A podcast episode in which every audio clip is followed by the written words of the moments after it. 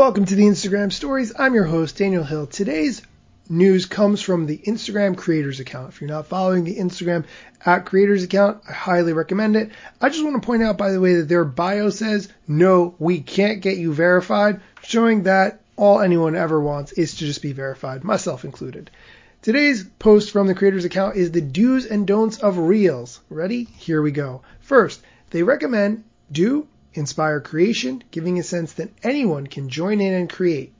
Do share original and authentic content created with the Reels camera. Side note, this is a big deal. Make sure you are in fact using the Reels camera. Don't just upload it from Premiere Pro or from some other creation app like TikTok.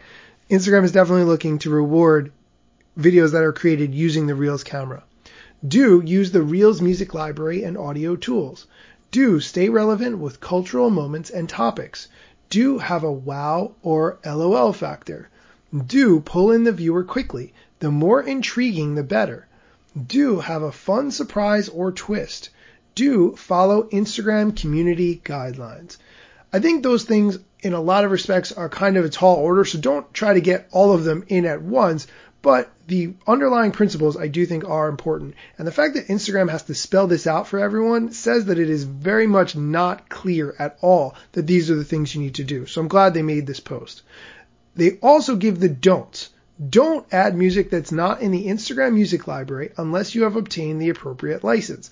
I just want to pause and say, why? If Instagram didn't pay for the music licensing, I fail to see how that's your fault, but regardless don't use dated references, dated with quotes. I guess don't use references from like a year ago, but honestly, Instagram's like a month behind TikTok in my opinion, so take that with a bit of a grain of salt. Don't lack a storyline. Don't create content that goes against our community guidelines. Example, contains hate, speech, or graphic violence.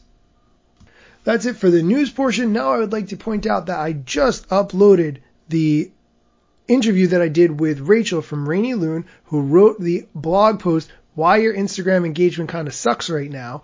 I sat down with her last week. I edited and just uploaded the episode, which is now hitting all the podcast players. So look for the Instagram Stories podcast wherever you get podcasts Amazon, Spotify, Apple Music, wherever.